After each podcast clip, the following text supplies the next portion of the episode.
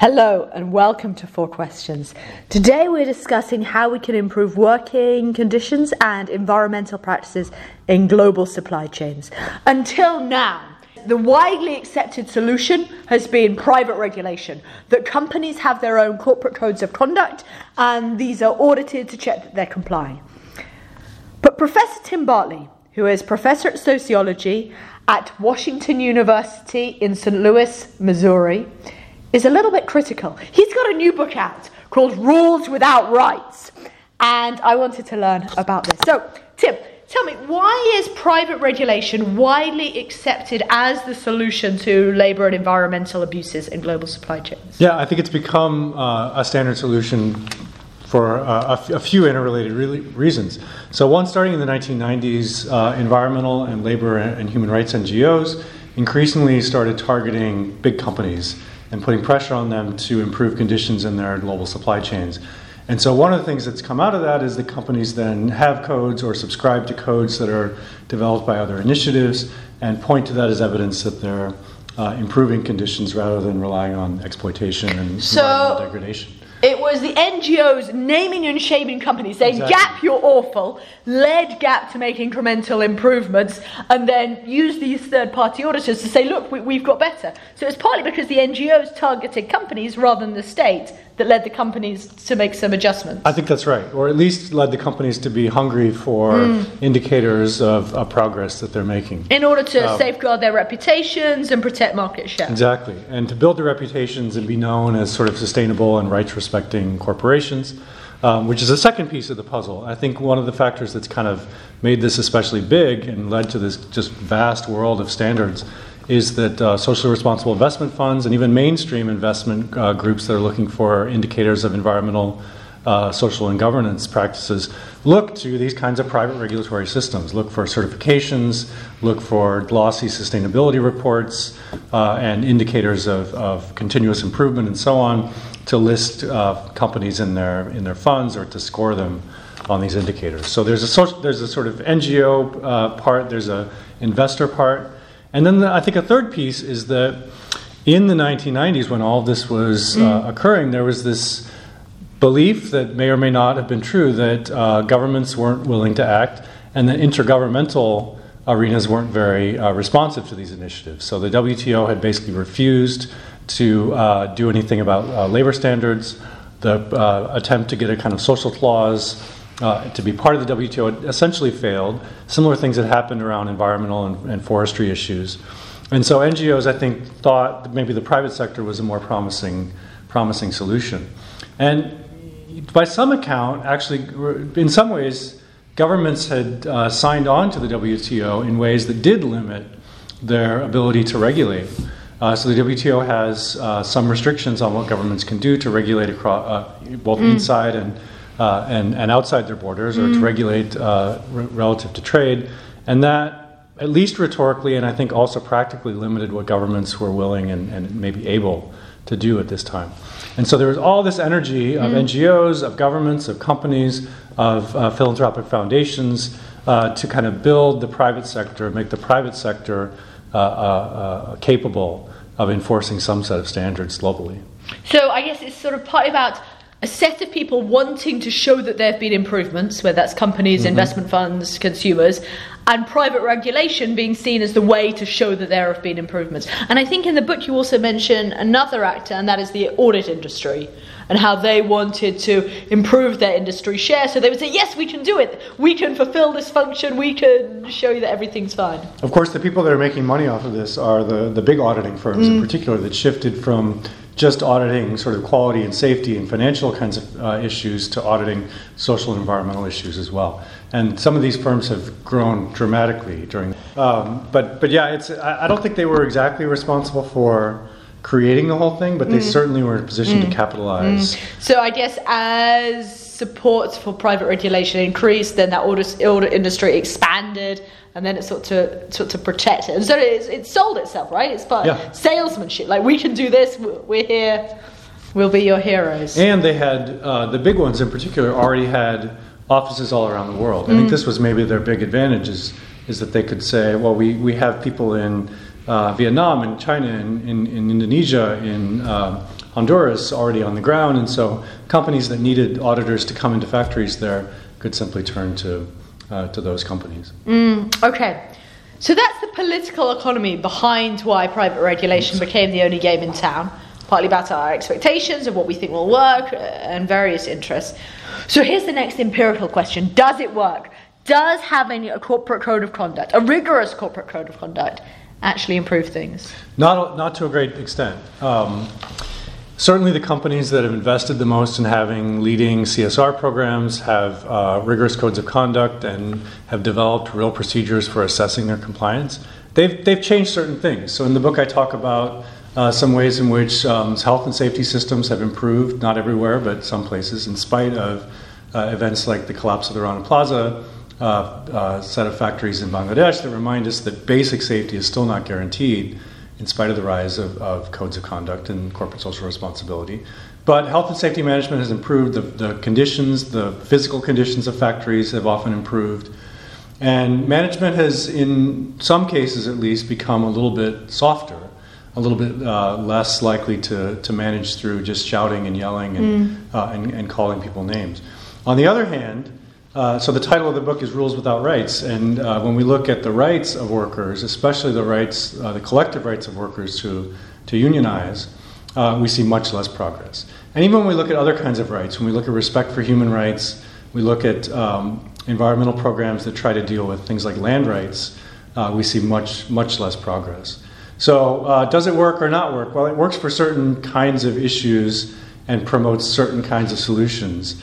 But that's a far cry, I think, from the kinds of uh, real change in global industries that many of us think should should be happening. And I want to really big up how you do this methodologically because you look at I think a lot of work in this field will only look at one particular industry. Like I'm sort of in the garment industry sphere, and most of those studies just look at garments. What's really nice about your book is you look at garments and logging, and I think that shows more systematically about global supply chains as a whole. And then you don't just look at one country, you look at two China and Indonesia.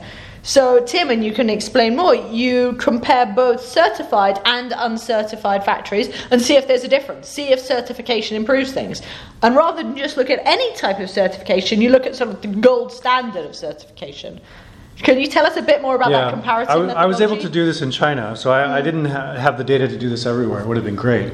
Um, but that data is, of course, hard to come by. But I sort of got lucky in China, and some other researchers had done this survey of workers in factories in South China, the, the area that is the factory to the world. Um, and some of those uh, factories were certified to arguably the strongest multi stakeholder standard mm. for factory certification, which is the SA 8000 standard uh, developed by a nonprofit group called Social Accountability International. Um, and to the extent possible, what I wanted to do was figure out whether uh, controlling for other factors, other differences across those factories, whether we saw sort of big discernible differences between certified and uncertified factories mm. on things like wages, treatment of workers, um, uh, management practices. And for the most part, the answer is no.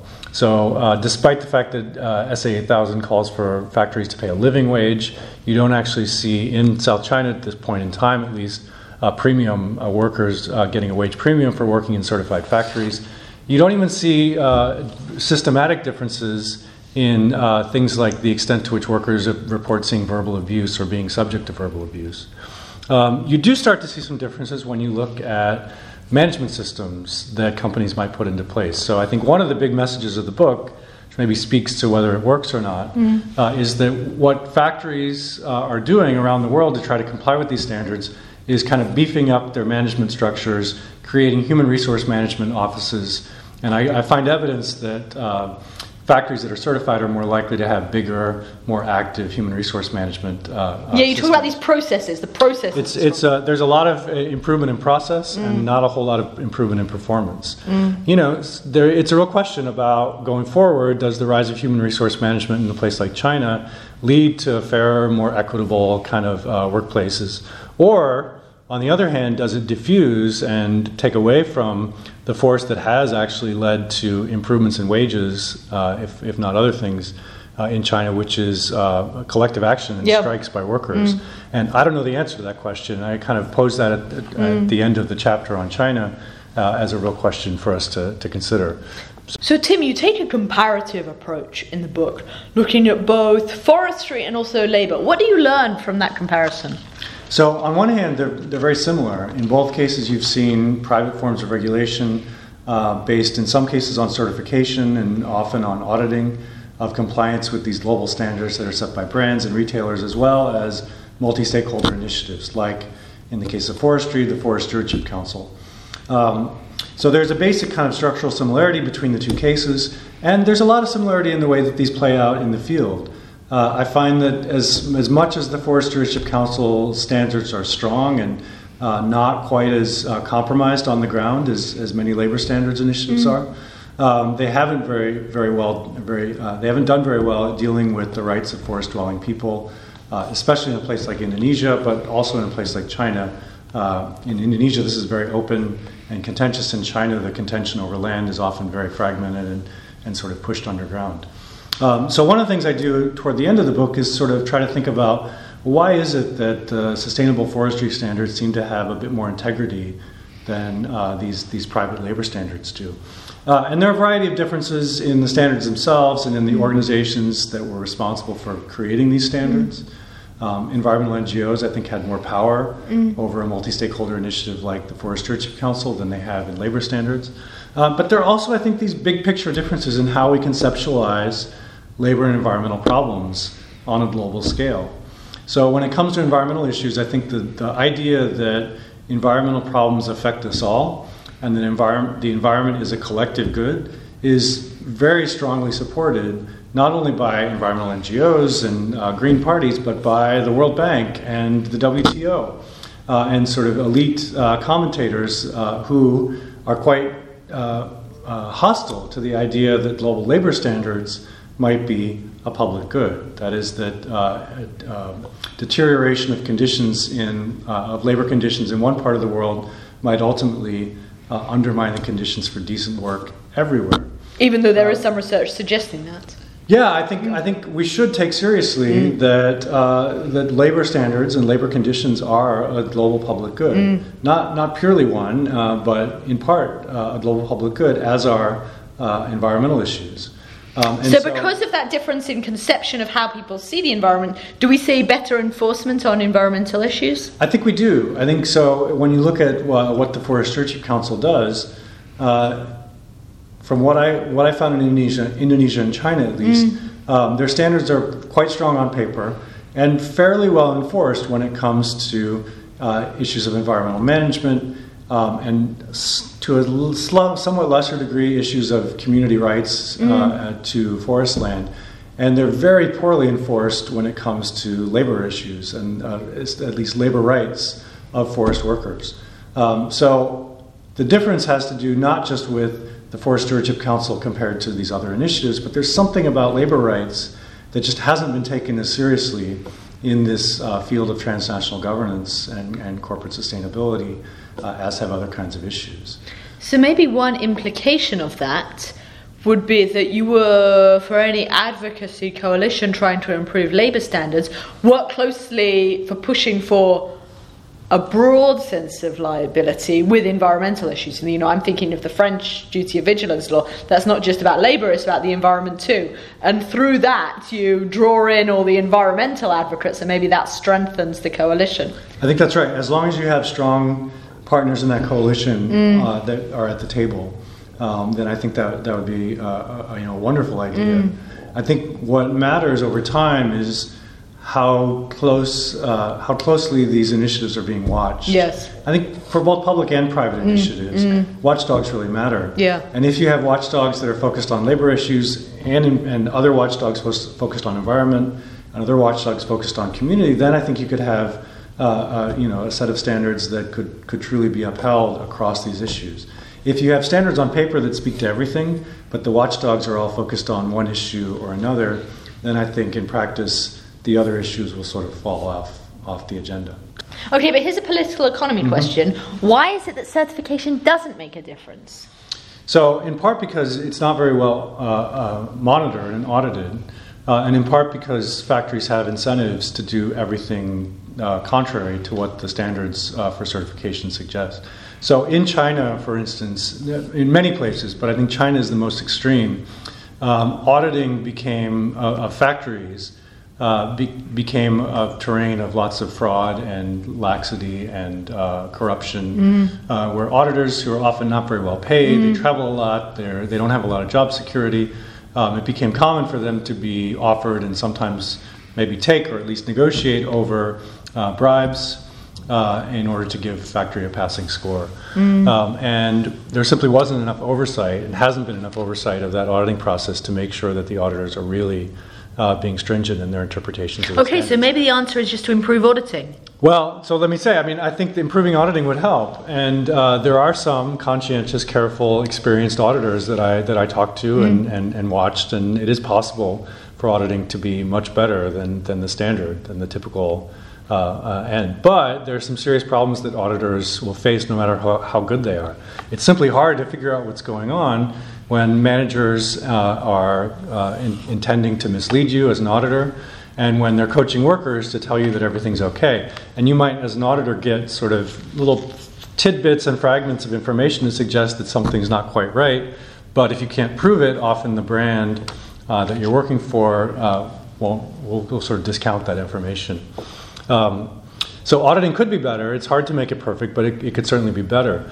But the second piece of the of the of the problem is that uh, when factories, especially in uh, industries like apparel and mm-hmm. uh, to a somewhat lesser extent footwear, when factories are facing pressure for low prices, very quick deliveries, uh, that gives them incentives to uh, to really squeeze workers, to sweat their workforce.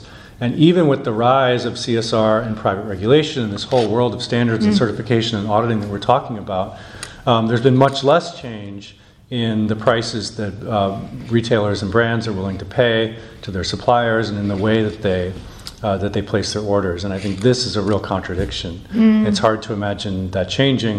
It's hard to imagine conditions changing just by improving auditing if you don't also go after if it's separated from procurement practices. And one thing you you you document in the book is this churning. So, for example, uh, a company, a manufacturing company, may get an order at the beginning of the year, but then six months later, the buyers will say, "Right, here's another order, and it's up for grabs for everyone." So again, there's that constant scramble for everyone wanting to have the lowest possible prices. So there's no, and the focus is on the prices rather than anything else. This is right. This is this, and I'd love to see uh, evidence that this is changing. Everyone mm. hopes that brands are, are changing their practices in this way. Mm. Um, I haven't seen a lot of evidence of that yet, but but maybe it's still to come. Mm. You know, the other thing that's worth saying is that the other reason that the, the private regulation is, is so difficult mm. is that companies have chosen to to source from countries that are uh, are quite repressive mm. in in the way that they treat workers. So. Um, factories in China can improve to some degree, and, and some of them have improved mm. under the layer of private regulation mm. and uh, due to other factors, strikes and changing labor markets and so on. But the migrant workers who staff these factories in China are, by definition, second class citizens who don't have rights in the cities where they work because they, they retain their rural residency. There are big divides, sort of symbolically, in Chinese society. They're heavily dependent on, on their employers for the right to even be in mm. the city. Um, and of course, their capacity to act collectively either through uh, informal means or in, in, unions, is severely restricted in a place like China. So, the other message of the book is that the problem of private regulation can't be divorced from the domestic context in which production is, uh, is located. China is probably the clearest case where those, that domestic context, the national context, imposes real limits on what can be improved. But uh, even in, in quite different settings like Indonesia, where there was and is a mm. vibrant independent trade union movement, um, its characteristics and its weaknesses are very hard for private regulation to really uh, get past. So I guess the idea of audits is predicated upon the idea that through audits you can enable improvements in a factory irrespective of what's going on in the wider political economy. But if you have sustain, if you the procurement practices are pushing for low prices, and that in turn can encourage governments to repress labour so they don't mobilise, so That's they right. don't protest, etc. Because I guess the domestic political economy is partly a response to that, to how they think they can position their country uh, economically. The, then we, we have to deal with this. So, going forwards, I guess you're suggesting that government source from low and middle income countries that respect labour rights and enable autonomous watchdogs? I think that if, if companies want to, want to be serious about sustainability, fairness, and corporate social responsibility, they should think not just about how they push standards to their suppliers wherever those suppliers happen to be located, but think about prioritizing countries where it's possible to improve and to have decent conditions. And as your question uh, makes clear, that doesn't mean that you have to bring uh, factories to, uh, to, to, Europe or the UK or to mm. the US. Um, there are poor and middle income countries that are more open to reform and to respect for rights than others. They've just so often lost out in this global pol- political economy uh, especially in industries like apparel that move move really rapidly. Yeah, and, and that's what happened in Indonesia after collective action enabled some wage uh, wage rises in the 1990s, late 1990s. Then afterwards, we saw manufacturing shift to other parts of Southeast Asia where wages. Were that's right. I mean, Indonesia has continued to have a pretty big apparel industry, but it's been precarious for. And as you say in the book, moving to rural areas, like moving out to the cities where wages are lower. So Indonesia, you know, once when so General Suharto fell from power in 1998 and very quickly, Indonesia changed its laws under international pressure to allow independent unions. And there were, there, and there had been a history of actually labor NGOs and even some underground organizing during the authoritarian years. And so there was this explosion of, of unions, of independent mm. unions in Indonesia. And I think a hope among many uh, advocates of global labor rights that Indonesia could become a place where certainly you weren't going to have perfect conditions right away, but there was respect for labor rights on the books. Mm. There was kind of a democratic setting that allowed for collective action. There was civil society, mm. and then maybe Indonesia could be a place that proved that you could have wages that were certainly not high by, by Western standards, but decent and respect for rights. But what happened is, as the tr- trade union gains, uh, as the union movement gained some power, increasing minimum wages actually uh, engaging in collective bargaining in some factories, those factories and those regions increasingly lost out as, the, as orders moved to other parts of mm. Indonesia and uh, to other countries. And some of that has since come back as China, as wages went up in China. Mm. Uh, companies started coming back to Indonesia, mm. and then people went to Bangladesh, and then there was concern about uh, safety in Bangladesh. And so there, there, Indonesia mm. hasn't lost its industry, mm. but it's always been uh, operating in this place where seemingly overnight uh, all the orders could, could go elsewhere. And, and your point in the book is that Indonesia is not being rewarded economically for respecting trade unions. That's right. And, and if this, sorry, this is no sorry. This is something that one of the uh, people I interviewed in Indonesia, uh, mm. factory owner mm. and um, uh, trade association uh, leader, actually made this made this argument that uh, you know everyone says that we want to respect human rights in our supply chains, and yet uh, they keep going to countries where respect mm. for those rights is, is really problematic mm. or impossible, essentially. But here's the problem: Why on earth would a country, why on earth would a business, a company, choose to go to low and middle income countries that respect rights when it can get things a little bit cheaper in Myanmar, etc.? How could we incentivize that shift in procurement practices? Yeah, I think. Um, there's a there's a private sector answer to that question, and mm. there's a sort of public, uh, more state-centered answer to that question. So the private sector answer is I think that inv- investment funds and the rise of ESG, environmental, social, and governance indicators, um, is potentially important if they ask the right questions and they push for the right things. And so um, it doesn't seem impossible to me for uh, sort of the arbiters of corporate social responsibility in the investment world to say, you should prioritize places. If you want to be on this index of mm socially responsible uh, companies, you should prioritize places that um, have the capacity for real improvement. So, yeah, so the investment companies wouldn't be looking at the audits of individual factories, but rather country level conditions.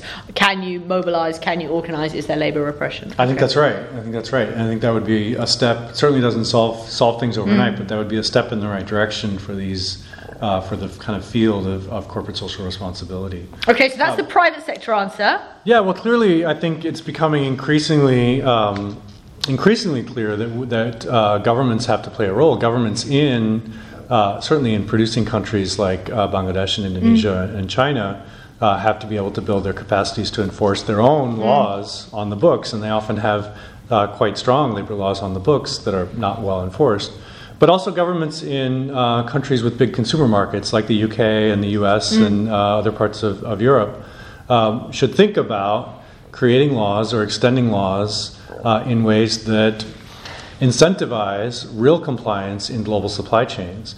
There are obviously some limits on, on what they can do, mm. but there are some surprising things that are possible, even in a world of sort of uh, free trade uh, norms about free trade and not interfering with uh, the rights of, of other uh, of other countries to to uh, become competitive in the global economy.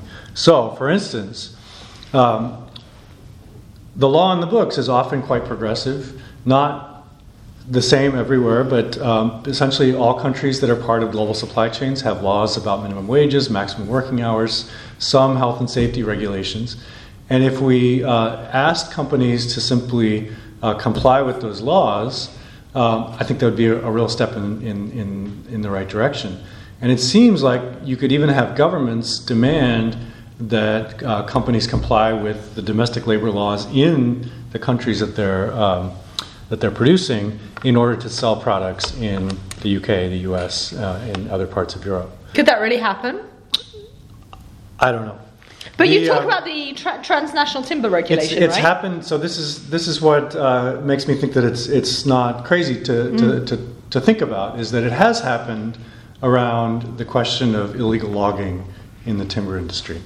Um, so at the same time that the timber industry and uh, has seen the rise of all these kinds of voluntary sustainability standards, which I, is a big part of mm. basically half of, of the book, is about uh, voluntary sustainable forestry policies. There is also this recognition that a lot of the worst deforestation and even violation of human rights of forest dwelling people was about illegal logging, mm. logging that hadn't been authorized in the first place. And so there was this tremendous international mobilization uh, to combat illegal logging. And what that led to were these remarkable laws in the US uh, and in the EU that uh, penalize the sellers of products if those products have been made in violation of the law on the books in, in the country of production. So in the US, for instance, uh, an old law called the Lacey Act, 200 year old law, 150 uh, year old law maybe, uh, was revised to include forest and, and, timber products, and it led to a company called Lumber Liquidators, a big seller of wood flooring and so on, uh, being uh, prosecuted by the US Department of Justice for selling products in the US that were uh, manufactured in China from a supplier in Russia who had logged the uh, illegally. And an environmental NGO had actually tracked this, uh, this, this chain and had evidence of it. Department of Justice went and did their own investigation and found the same thing, and they uh, pursued this case against lumber liquidators. This is remarkable, right? And that lumber liquidators doesn't own the factory or the forestry operation, um, and, uh, and yet it faced penalties uh, for, for the violation. So if we could do this, uh, this should give a company like Lumber Liquidators an incentive to really uh, be, um, be vigilant in its, uh, in its supply chain tracing and to really promote uh, a culture of compliance through its supply chain or face the consequences. Maybe something like that could happen for labor as well, right? Maybe a, a mm-hmm. company could have face, face a lawsuit or have its products seized uh, because of violations of labor law in China or Bangladesh or Indonesia, even if it doesn't own those. Uh, those factories. One really nice point about the, this particular uh, legislative regime is it's upholding the country's own laws. So it's not imposing our neo-colonial ideas, and it overcomes some of the information difficulties. You know, often we don't know exactly what's happening in supply chains, but workers and communities in that country of origin do know when their laws are being violated, so they're most likely to mobilise and enforce and protect their laws. So it's merely just upholding and strengthening and recognising their activism. That's a great point, and I think you know so often this. Uh, this fear of imposing so-called Western yeah, standards yeah. on other countries mm. has been used to discredit calls for more binding, stringent mm. forms of global regulation. Mm. But the fact is, uh, countries have developed uh, bodies of labor law, and they've expanded over the mm past two decades. Uh, maybe it was true in the in the early 1990s that uh, most countries around the world didn't have very developed labor law or the capacities to really uh, enforce them. Uh, but that's changed. Often the capacities are still lacking, although that's, that varies a lot mm itself. Mm. but labor laws in many places have, have become more stringent, and so one could actually build, I think, a more effective form of global regulation by simply using global supply chains to ensure better enforcement of domestic labor law. Now, just, just to say, that wouldn't solve everything. So some things are not in the labor law, and sometimes labor law, of course, is sort of repressive, as we talked about in the case of China. Mm-hmm. Um, but the difference is there are social movements, there are activist groups uh, and, and unions, and uh, more or less organized in various uh, settings uh, that take labor law really seriously. Uh, and have, I think, much more are much more attuned to labor law than they are to sort of global codes of conduct, and I think have greater capacities to actually shape the debate about the meaning of labor law uh, in in their particular country. And so it moves the. There's still a struggle about what it means to be compliant, but it shifts that from being a, a debate between NGOs and brands in uh, in the UK or in the US to being a debate between reformers and governments in countries of production, uh, supported hopefully by these kinds of transnational production systems. I think that would be a step in the right direction. But wait, hold your horses, Tim, because I think there's a possible catch. Is it possible that in Sensei, this governments would weaken their own laws? It's certainly possible. Yeah, so, so that, mm. that could happen. But I think that what gives me uh, hope that that wouldn't be the, the primary trajectory is that reformers have managed to push up uh, and improve and expand labor law in spite of a fiercely competitive uh, global economy. Mm, mm. Um, and, and there's simply dynamics within many of these countries as workers are increasingly uh, mobilized and sometimes organized uh, to, to keep labor law being at least relatively strong and, and keep countries from simply watering it down completely. Mm. And it's also uh, it's easy to not enforce a law in the books, which is what's happening now. Yes, it's harder to get rid of a law in the books when you have citizens mm. that are bought into that law. Now let's reflect on the broader message of the book for people interested in global supply chains and transnational governance. For me, my reading of the book, and I'd be interested to hear what other listeners think and you think is that for so long people have tried to make incremental improvements to private regulation. People go get excited about the Bangladesh Accord, they get excited all these multi-stakeholder initiatives. But I think reading your book, people should just recognize that they're only making very small incremental improvements and actually they need to take a step back and realize that the system is just not working and they need to think more creatively about public regulation. I, I agree. I think uh, you know there's certainly it's it's a time where we ought to be thinking creatively about alternatives and also about uh, public forms of regulation that might use supply chain pressure more effectively. I think I'm not a proponent for you know what, what, what private regulation and the rise of CSR and sustainability mm-hmm. has done is turn retailers and brands into sort of regulators of their global supply mm-hmm. chains or given them that position. Um, I don't think they fulfilled that role very effectively, but I do think they could fulfill it better if sort of pushed a bit uh, some more stringent form of public regulation. I think the message of the book would be that, in spite of the fact that private regulation has accomplished some marginal changes, has pushed certain kinds of managerial structures uh, to new locations, and maybe sometimes uh, the label that's on a product really does mean that the product is made in uh, quite different conditions than the norm in the rest mm. of the mm. industry. Um, I think the, the, the frequency with, with, with which those things happen is pretty rare, and we need some alternative approaches that, uh, in my terms, recenter the state uh, in both producer countries and uh, consumer countries. At least uh, rethinking of the uh, of the basic paradigm, mm, yeah, and and uh, not assuming that this is the only game in town. Yeah, absolutely. as you put it at the beginning. Mm. Thank you very much, Tim. That's been thanks for having me. It's it's wonderful to talk with you.